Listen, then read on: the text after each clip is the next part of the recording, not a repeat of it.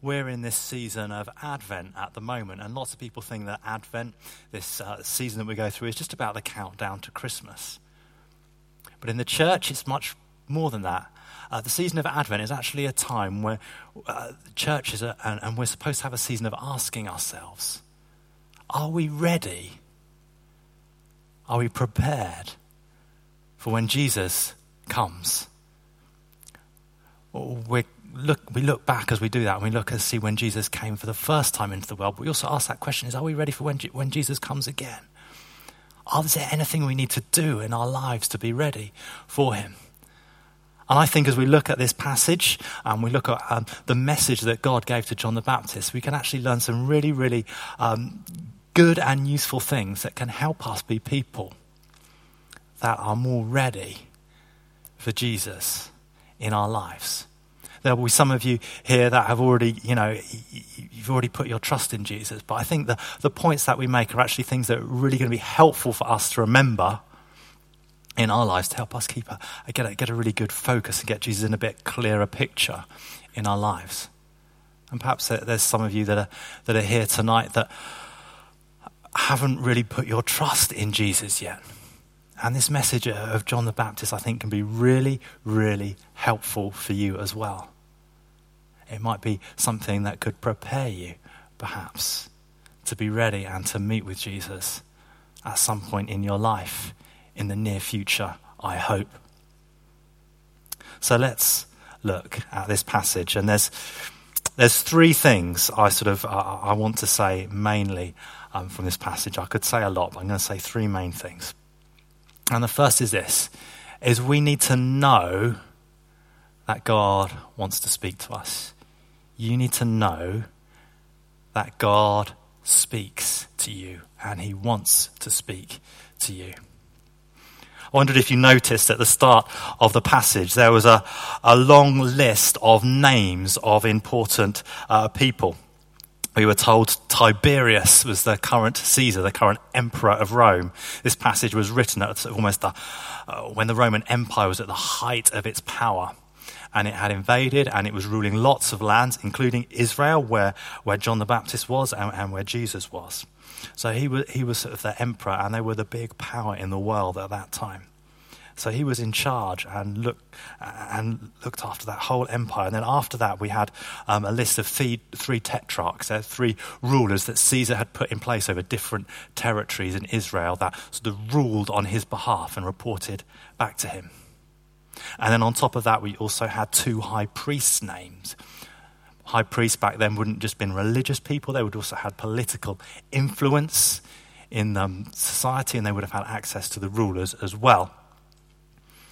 So we have all these important people named political uh, influences, power, and authority. And yet, did you notice what I said after listing all those names? The next thing it says, The word of God came to John. The word of God came to John. John, just an ordinary man, son of Zachariah, son of, uh, of an everyday priest. It just came to him, not to somebody that had lots of wealth or political influence. It just came to an ordinary man.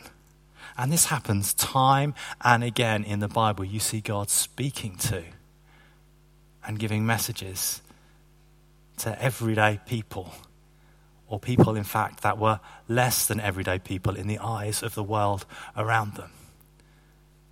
We don't need to be wealthy. We don't need to think we have lots for God to want to speak to us. God is a God who doesn't look at things like that. He's a God that will speak to you no matter what you've got or haven't got.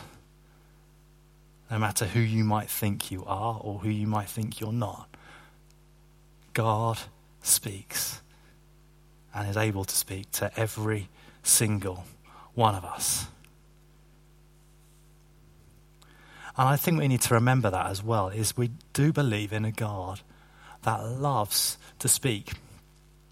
Often we can think that God is quite distant and absent and, it, and, it, and it's hard to know what he says.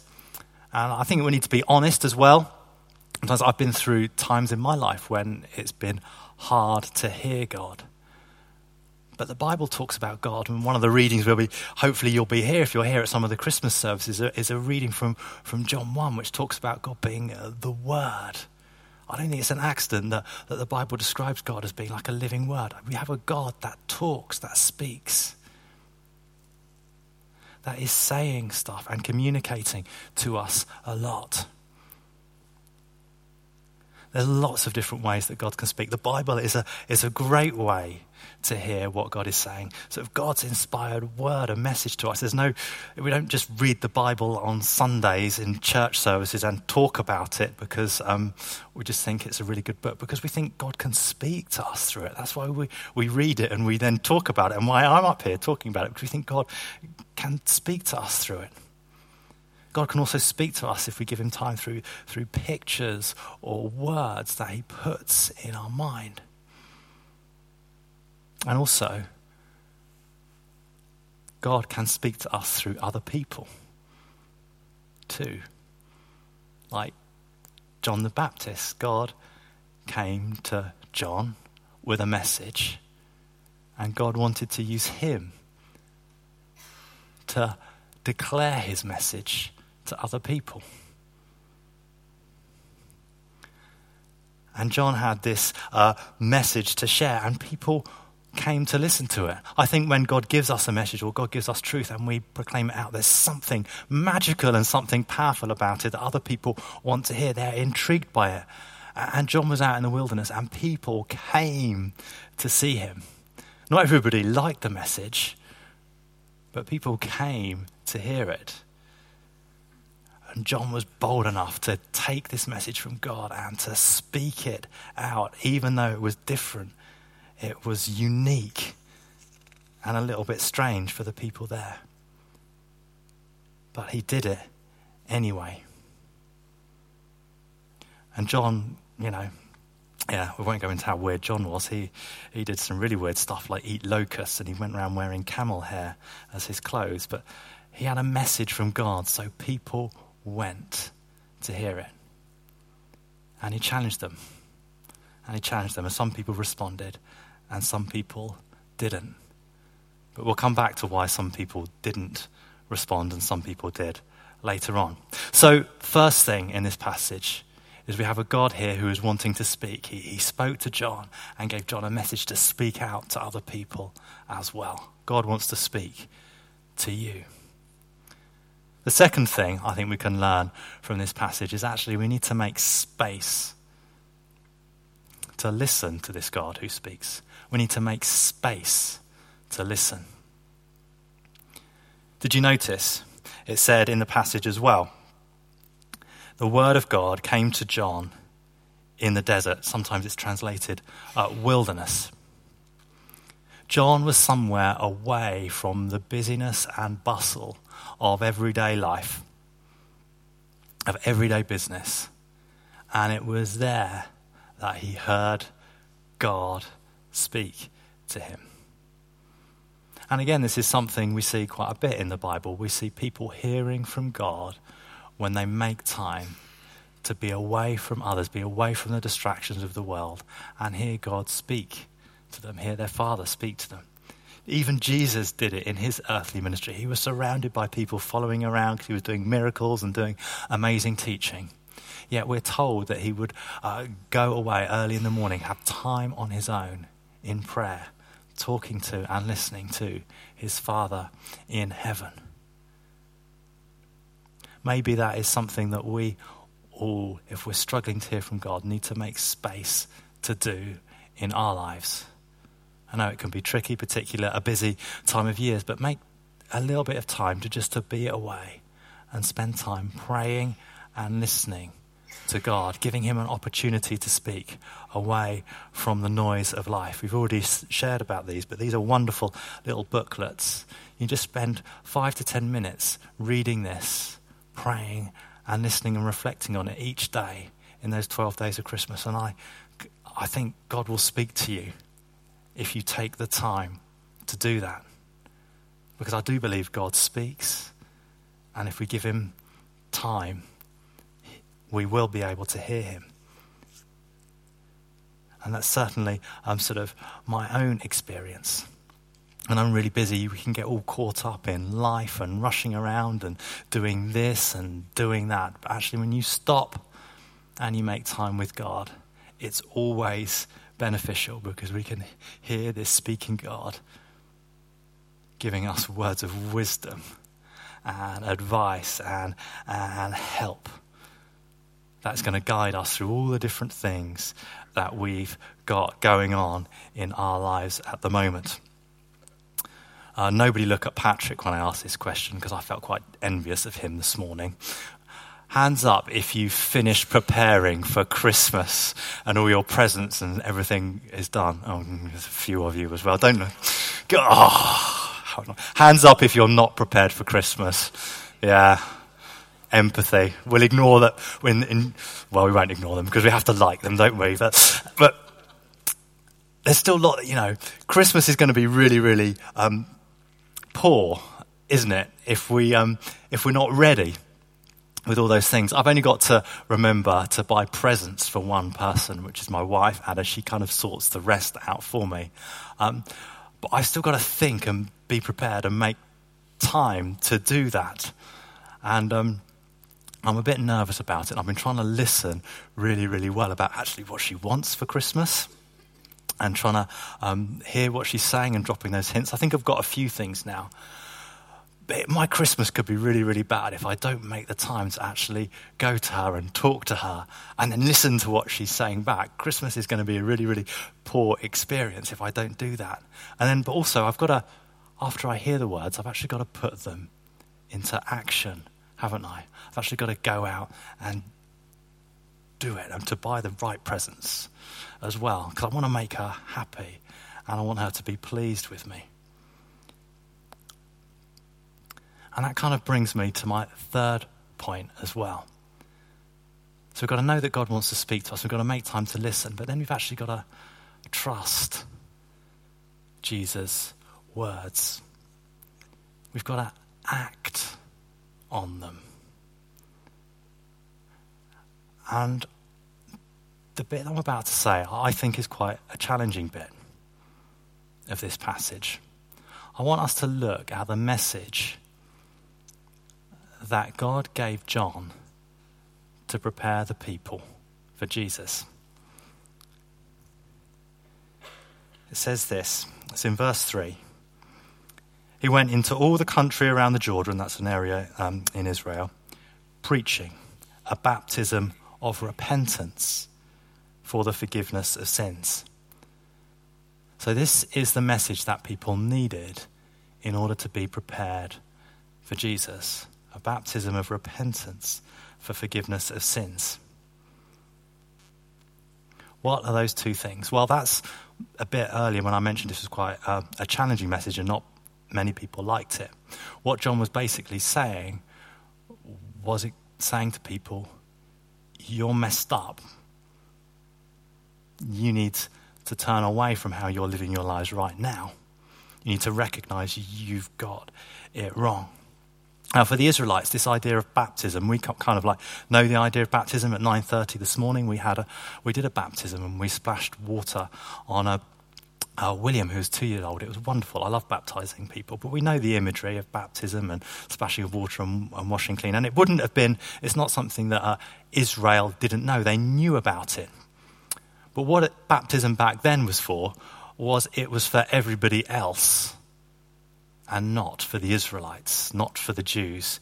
It was for Gentiles, it was anybody that wasn't an Israelite, an Israelite that wanted to become part of their nation, to believe in God. They needed to be cleansed and washed clean in the Jordan seven times. And it's that kind of same word because they were dirty, they were unclean. They, the Jews, were the chosen people of God.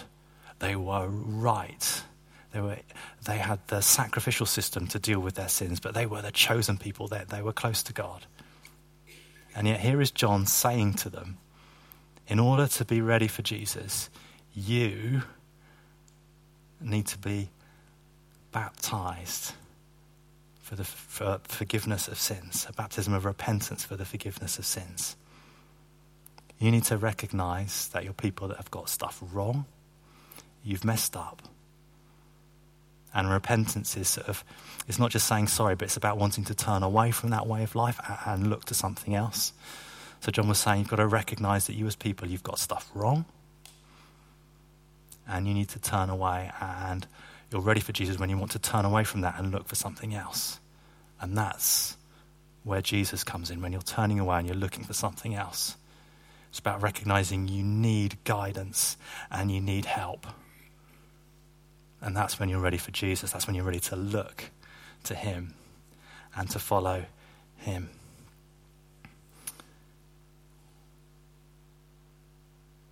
It's like making a straight path. I wonder if any of you have been in a really, really long tunnel um, that's been quite straight. It's total darkness, but if you can see forward, you can see the light at the end of the tunnel, can't you?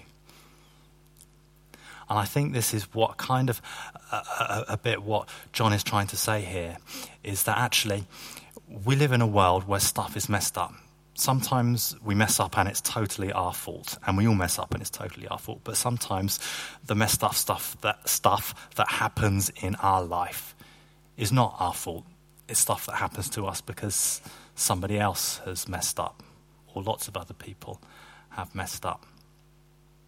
But what John is saying is once we, once we recognize that and we want to turn and we don't want to go about trying to fix it or sort it all on our own, he says it's like having a, a light at the end of the tunnel. It removes all the obstacles, all the darkness around us, and we can have a focus and you can walk towards that light in the right direction.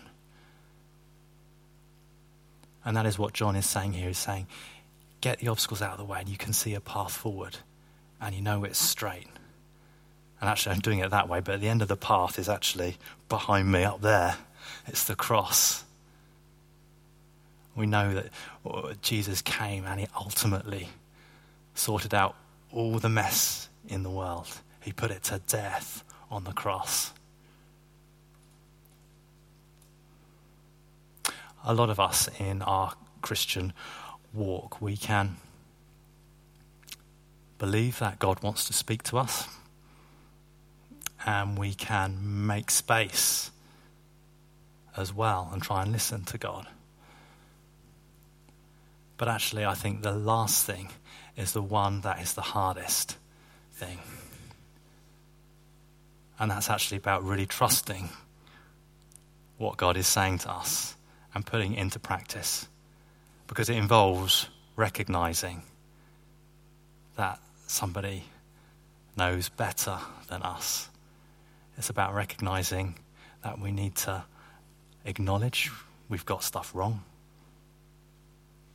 I don't like being told I'm wrong. Hands up here, anybody that likes their mistakes and errors being pointed out to them. But that's what John is saying we need to do if we need to if we want to grow and trust and be ready for Jesus actually we need to put our trust in his words we need to listen to them and then accept them and then walk forward with them I've shared a bit about my testimony in the in the past so I'm not going to go through the whole story again but that's kind of what happened in, in my life. I grew up in a church community, and I grew up knowing about God, and I knew a lot about God. But I went away to Coventry, of all places, left home, and I just thought, I'm just going to go about life my own way. It's going to be so much more fun. I know mu- I, it's just going to be so much fun doing it this way and doing it that way. And being honest with you, there were parts of it that were that were fun, for a fleeting moment. But there was something missing from them. There was something that didn't last. And I found myself getting, just knowing that something was lacking. And I found it really, really uh, depressing. This horrible weight on my life. I was doing all these things thinking I'd find great fulfillment in them. And then I just remember a moment when God says, You know about me, why don't you actually trust what you know about me?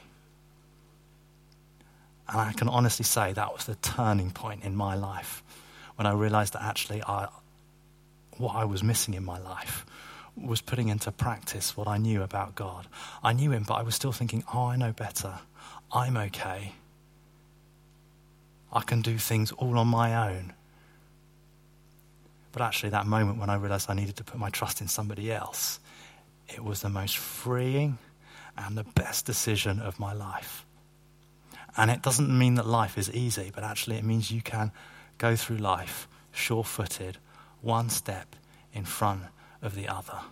Because we know that the cross is at the end. You know that actually, no matter what comes your way, you are going to be with God.